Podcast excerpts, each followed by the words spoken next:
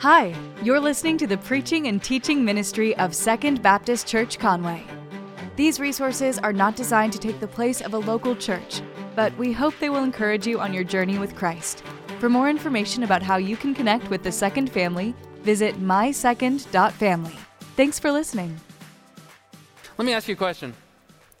Are you the type of person who will wait until the gas uh, tank thing says E before you fill up, or maybe it's been saying E for a little while, or are you the kind of person who waits um, till it's like half full or, or, or a quarter tank? How many of you are all the way on E or further? Okay, that looks good. How many of you are quarter tank or half tank, and then you're already you, you got to make a special trip? All right, yeah, that's uh that's kind of the way we are. I don't know that I ever really think about it. That's my problem. I just don't think about it until it starts yelling at me. But ironically, um, coincidentally, every time Jackie gets in my truck, it's on E, and um, and I didn't mean to do that. It's just kind of the way that it happens. Uh, a, a, while ago, we were looking for a, a vehicle for Jackie and we were, we were kind of going around shopping and such, and we were at the Ford dealership because we like good trucks. And so we were there, and uh, we, we got into this SUV that she was interested in, and we noticed that it was on E. All right, and so we were about to test drive this, and and it was on E, and and so we were a little worried about that, and we were thinking, you know, I mean, just think about that. You test drive a vehicle and you don't come back for like several hours and, and you just we're going to take it around the block and you're still around the block you know and you don't have you don't you're not in an area that you're familiar with that sort of stuff and so we got kind of nervous about it and the, the salesperson says don't worry about that there are 30 reserve miles. That's what he called it. 30 reserve miles in, in Ford trucks. I, I guess it could be in other trucks as well, but uh, and I haven't really tested this in our vehicle, uh, um, either of them. But apparently in the Fords, it, once it's on E, you have 30 more miles until you actually go into. I don't know if that's true or not, but it made us feel a little bit better, and, and we took it out and test drove it, and um, you know came back and such. And I think that it's a good illustration, or at least it illustrates the idea that sometimes we need a little bit more. Sometimes you feel like you're at the bottom of the tank. Like you don't have anything else to give. You are hopeless at the end of your rope, and you just need a little bit more. Uh, to be honest, I've wanted to preach a sermon like this for several weeks now. I can tell uh, from the people that I talk to, from watching online, uh, from meeting folks in my office and in coffee shops, there's a number of people who are maybe at the bottom of the barrel. They're, they're tired, they're at the end of their rope. And, and you're smiling as second family members, you're smiling, you're really nice, you're really gracious, but I can tell you are just like, I don't have anything else to give.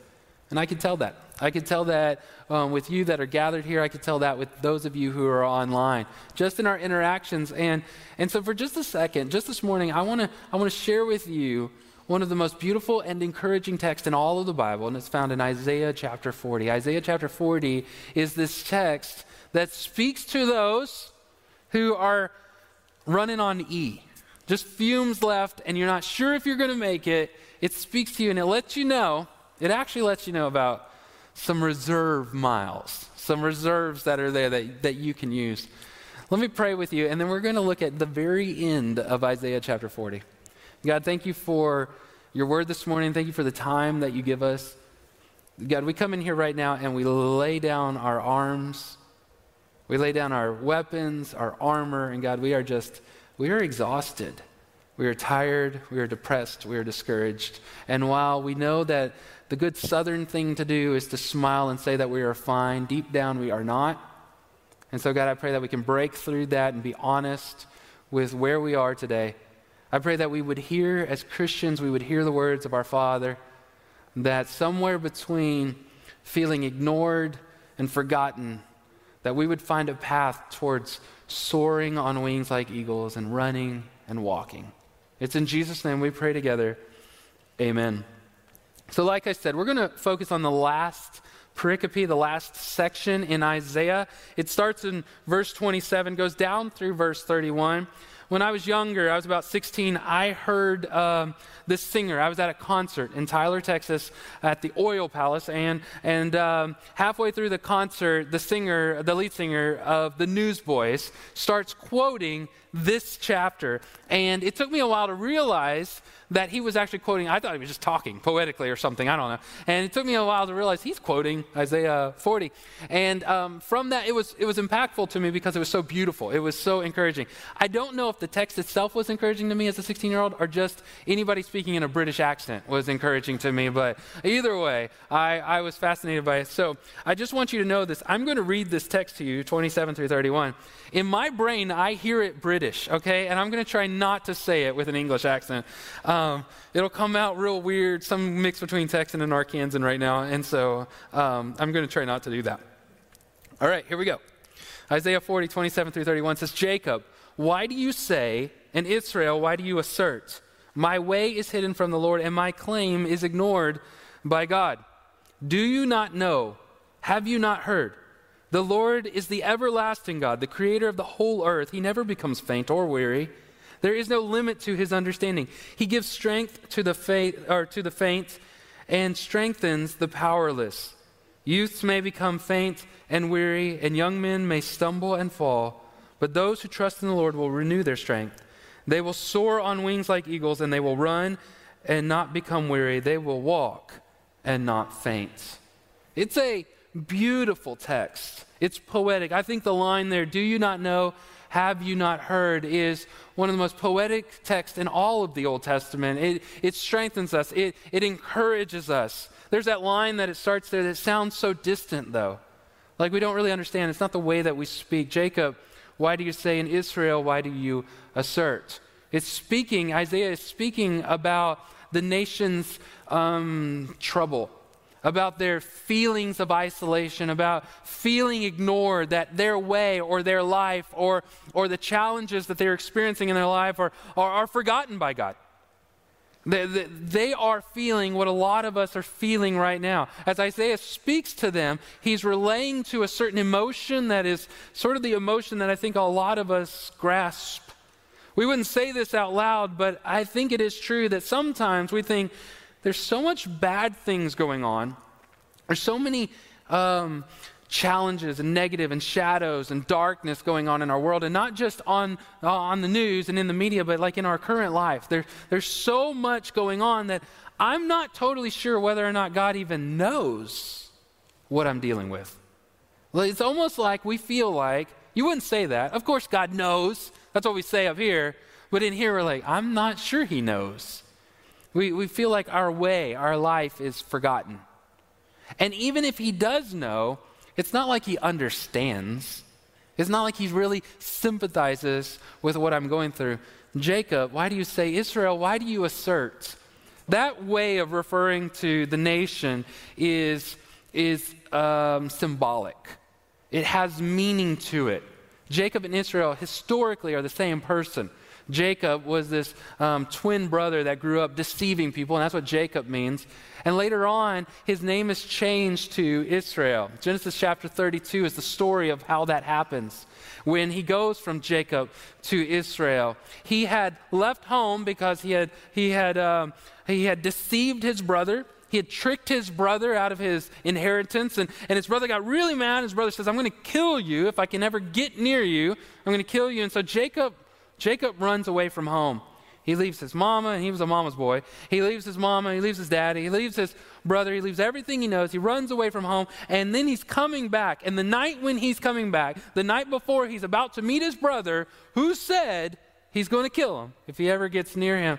The Bible says in verse 2 that Jacob was greatly distressed, that he was greatly frightened and distressed, that he was afraid and scared to meet his brother.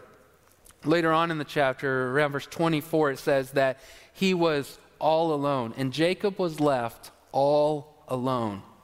Jacob felt fear, he felt distress.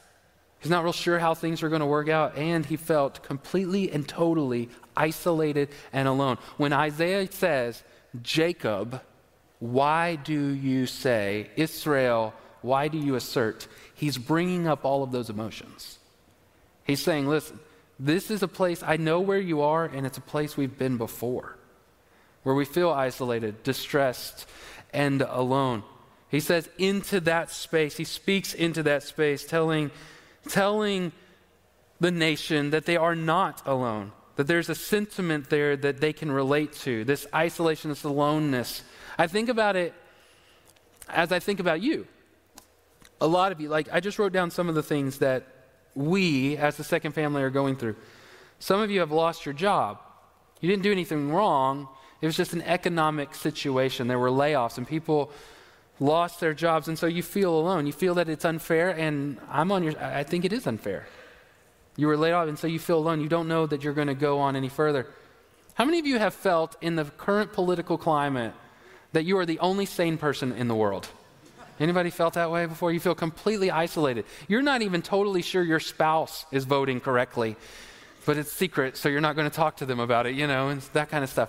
You feel like you watch these things and you're just like, I'm not, I don't know that, I think everybody done lost their minds, you know?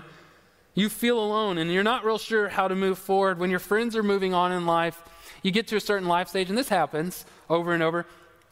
They get to, they start getting married, or, or they start having children, or, or they start buying houses and stuff, and you're kind of left back here all by yourself. You're feeling alone. You're not sure how, how am I supposed to, it doesn't feel fair. And it feels like nobody cares, right? You feel ignored. Nobody cares. God doesn't even understand what you are going through. When you're a believer in school, high school particularly, and your friends are adapting these uh, philosophies and these worldviews, they're saying things, they're, they're, they're talking about stuff that they flat don't understand, and yet you feel like you're supposed to kind of agree with them in some ways. You feel isolated, you feel alone, you feel like nobody understands what's going on. I know there are some folks in our church that wanted to retire, they planned on retiring, but then stuff happened like we ran out of toilet paper and now they can't retire, you know, and just stuff happens and nobody really understands why. And so you feel like, I can't keep going with this. I know that there are others because I have spoken to you. As you look towards the holidays, we've got Thanksgiving coming up, Halloween, Christmas, and you feel alone because your family has left you. They've gone on. Some of it's like bad, like there was a fight and they're gone, and you don't know how to solve that. Some of it's just life. Like they got a job and they had to go, or they got married and they, and they went off. You know, that sort of stuff. And so you feel alone and you feel isolated and you don't know how to go. That's what Isaiah is bringing up here with Jacob and Israel. Jacob, why do you say? Why are you saying that your way is hidden from God? Why are you saying that God has ignored you? Because they would respond, that's how we feel. And that's how you feel. That's how we all feel. But from that place and in that spot where we have all been, let Isaiah remind you of something that you already know. Verse 28 Do you not know? Have you not heard? I can almost hear Isaiah. I can see Isaiah looking at the nation like this. I know you know, right? You already know these things. A lot of times when I'm talking to people about something that they're going through, one of the things that I end up telling people is, I think you already know the answer. You just want somebody to tell you that so that you will go ahead and do it, right? This is what Isaiah says to the nation. He says, You know, haven't you heard? The Lord, He is everlasting God, the creator of the whole earth. He never becomes faint nor weary. There is no limit to His understanding. These, these answers speak directly to our fears. He is a God who is everlasting. He is a God who has no limits to his understanding. When I bring up those situations that cause us anxiety, when I bring up those situations that make you feel alone, I don't believe that you think you're not going to make it through the election. Everyone here, you, you're going to survive it. You're going to wake up the day after. You know that, right? you know that eventually you're going to you're going to make it through the pandemic. We're eventually going to be on the other side of this. Your biggest fear is not going through the thing and living. Your biggest fear, I think if we're honest, and maybe it's just me, maybe it's just me, is what is it going to be like on the other side of this thing? Like I know I'm going to be there, I'm just not sure if I want to. We have different fears. We bring things up like, what will our country look like the day after the election? or you know several months after the election? What will the world be like that uh, my kids grow up in? You know, eventually they're going to get to a stage where I'm like, all right, leave and go be an adult. But what will that world be like when they're in that situation? When I graduate college, am I going to have a job? The thing that I'm majoring in, is it going to even be there? And what will it look like? Or, as I've heard a lot of people, as they start to get into, uh, you know, where you start practicing what you're doing, and you're like, I'm not even sure the thing that I studied I want to still do because it changed dramatically, right? Like the last couple of months. What is it going to look like on the other side of all of this? I've talked to high school students here in Conway who uh, say, like, when you go to high school, like, particularly on Fridays, it's a ghost town. It's like 50 people in that thing that looks like a university off of a Disney movie, and everybody's, there's just nobody there, you know? There's nobody there. And so we feel like, I know that I can survive this. I'm just not sure what it's going to look like on the other side. And so Isaiah says to that, Do you not know? Have you not heard? God is everlasting. Whatever it looks like on the other side, God will be there. Whatever it is on the other side, God will be there. Isaiah cannot tell you, I cannot tell you, Jacob nor Israel could tell you, but God will be there. And he will help you through that situation. When you have a degree and you're not sure how you're going to use it, God will help you through on that side of things. It's like when the doctor comes in right before your surgery, you know? You've already talked to her. She told you the plan. All that. Y'all, y'all made a plan together, and now she's going to cut you, um, but you'll be asleep, so it'll be fine. And so she comes in to talk to you about it, and she's, she's sharing with you, okay, look, doctor words, doctor words, doctor words. I'll see you when you wake up, you know, all that kind of stuff. You feel better about it. Why? Because she's going to be on the other. The person responsible for all of this says, I will see you on the other side of this. And so you feel better about that. I, I do. You feel better because the person in charge is going to be on the other side. That's exactly what Isaiah says about God. Not only is he everlasting, but he understands, he knows, he comprehends. He knows more about the situation than you know about the situation. The problem is we tend to think that God only knows and that he doesn't understand. It's not, at least not in the way that would give us sympathy. We think God knows all the details, but does he really understand what I'm going through? Does he really understand how I feel about these things? Hebrews 4:15 says, "For we do not have a high priest who is unable to sympathize with our weaknesses, but one who has been tempted in every way as we are and yet without sin." Here's the reality that Isaiah is teaching that Jesus would live is you are not going to go through anything that Jesus does not walk with you through. It's not just that he will be there on the other side of it, it's that he will be there all the way through it. So, whatever you're afraid of, whatever is really getting you down, whatever is tearing you up inside, God understands, God knows. He has perfect understanding in all of this.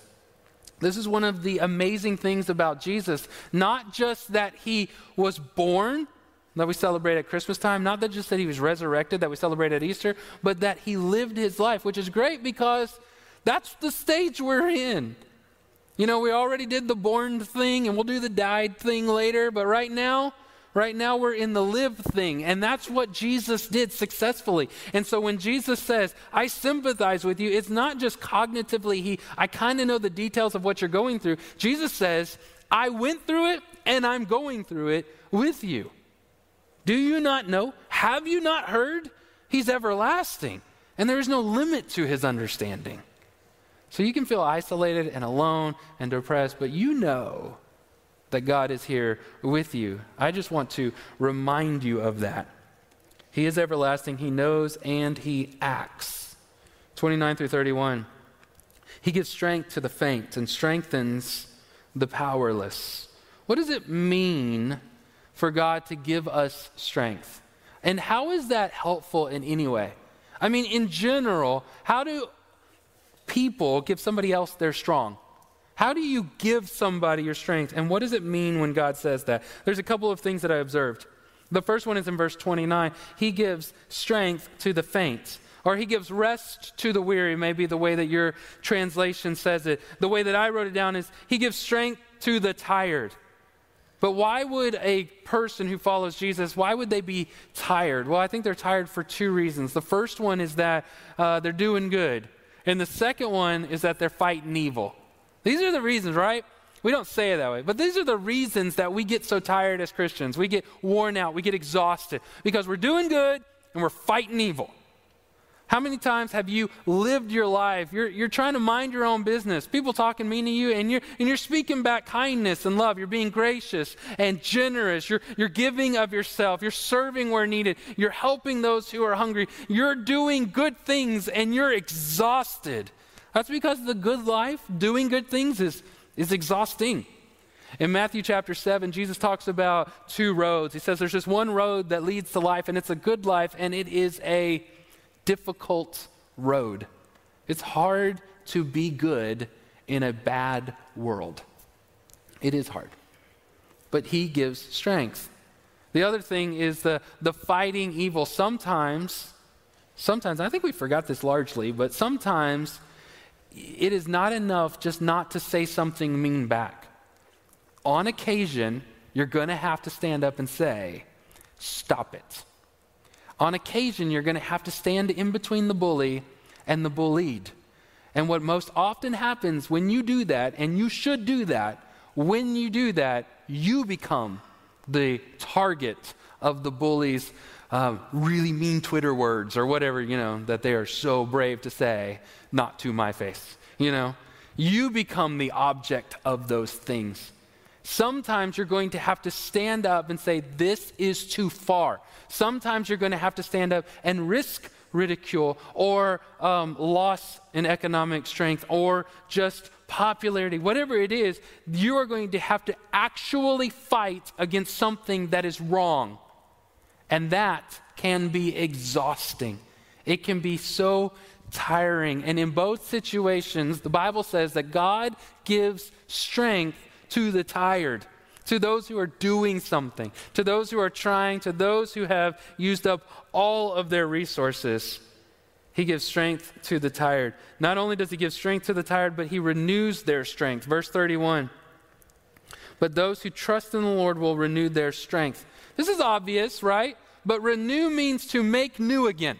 That's what renew means. I know you all know that. But what it makes, uh, what it gives me opportunity to do is bring up one of my favorite uh, threads in the Bible or this theme that runs throughout all of the Bible. God is what I call a re-ing God. That's not a real word. I made it up, but I'll, I'll explain what R E I N G.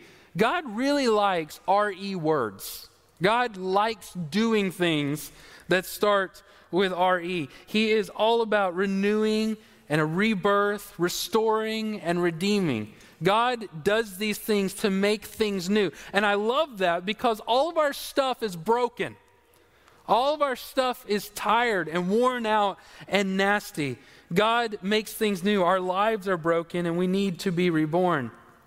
Our hearts are broken and we need to be restored. Our souls are broken and we need to be redeemed. God gives us new versions of the things that we broke. Our strength is depleted, and God is willing to give us new strength. So, God, God gives strength to those who are working, those who are fighting, and He gives new strength when that is all worn out. So, when you feel hopeless and in despair, you feel like God is ignoring you or that He doesn't understand, God is willing to give you strength, to give you what you need to make it through what you are dealing with. But how? How do you give strength? There's two verses that really kind of embody this. They're, they're found, well, it's actually three verses, but they're found close together in 2 Corinthians chapter 4. This is what the Bible says We are afflicted in every way, but we're not crushed. We are perplexed, but not in despair. We are persecuted, but we're not abandoned, and we are struck down, but not destroyed we always carry the death of Jesus in our body so that the life of Jesus may also be displayed in our body. Therefore, we do not give up, even though our outer person is being destroyed. How many of you feel like everything outside of you is being destroyed? You feel weak, you feel tired, you feel hopeless. Even though our outer person is being destroyed, our inner person is being renewed day by day. He renews their strength. How? By being in Jesus. We're, our strength is given, our strength is renewed, our strength is made stronger by our putting our trust and our hope in Jesus. When we are in Jesus, then it is Jesus working through us. He is the one who does the heavy lifting, He is the one that makes us strong, He is the one that carries us through. There's been a number of times while kayaking um, with the boys that they will decide they don't want to paddle anymore. So we'll be out in the middle of a lake and they're just, I'm done. And that's so fun, let me tell you. It's like when people talk about how fun it is to take your sons fishing. I get why they say that, but it is not fun, all right? You're not fishing. You're just pulling stuff and untangling stuff and breaking up fights and re-hooking stuff and hooking your finger. It's just not fun.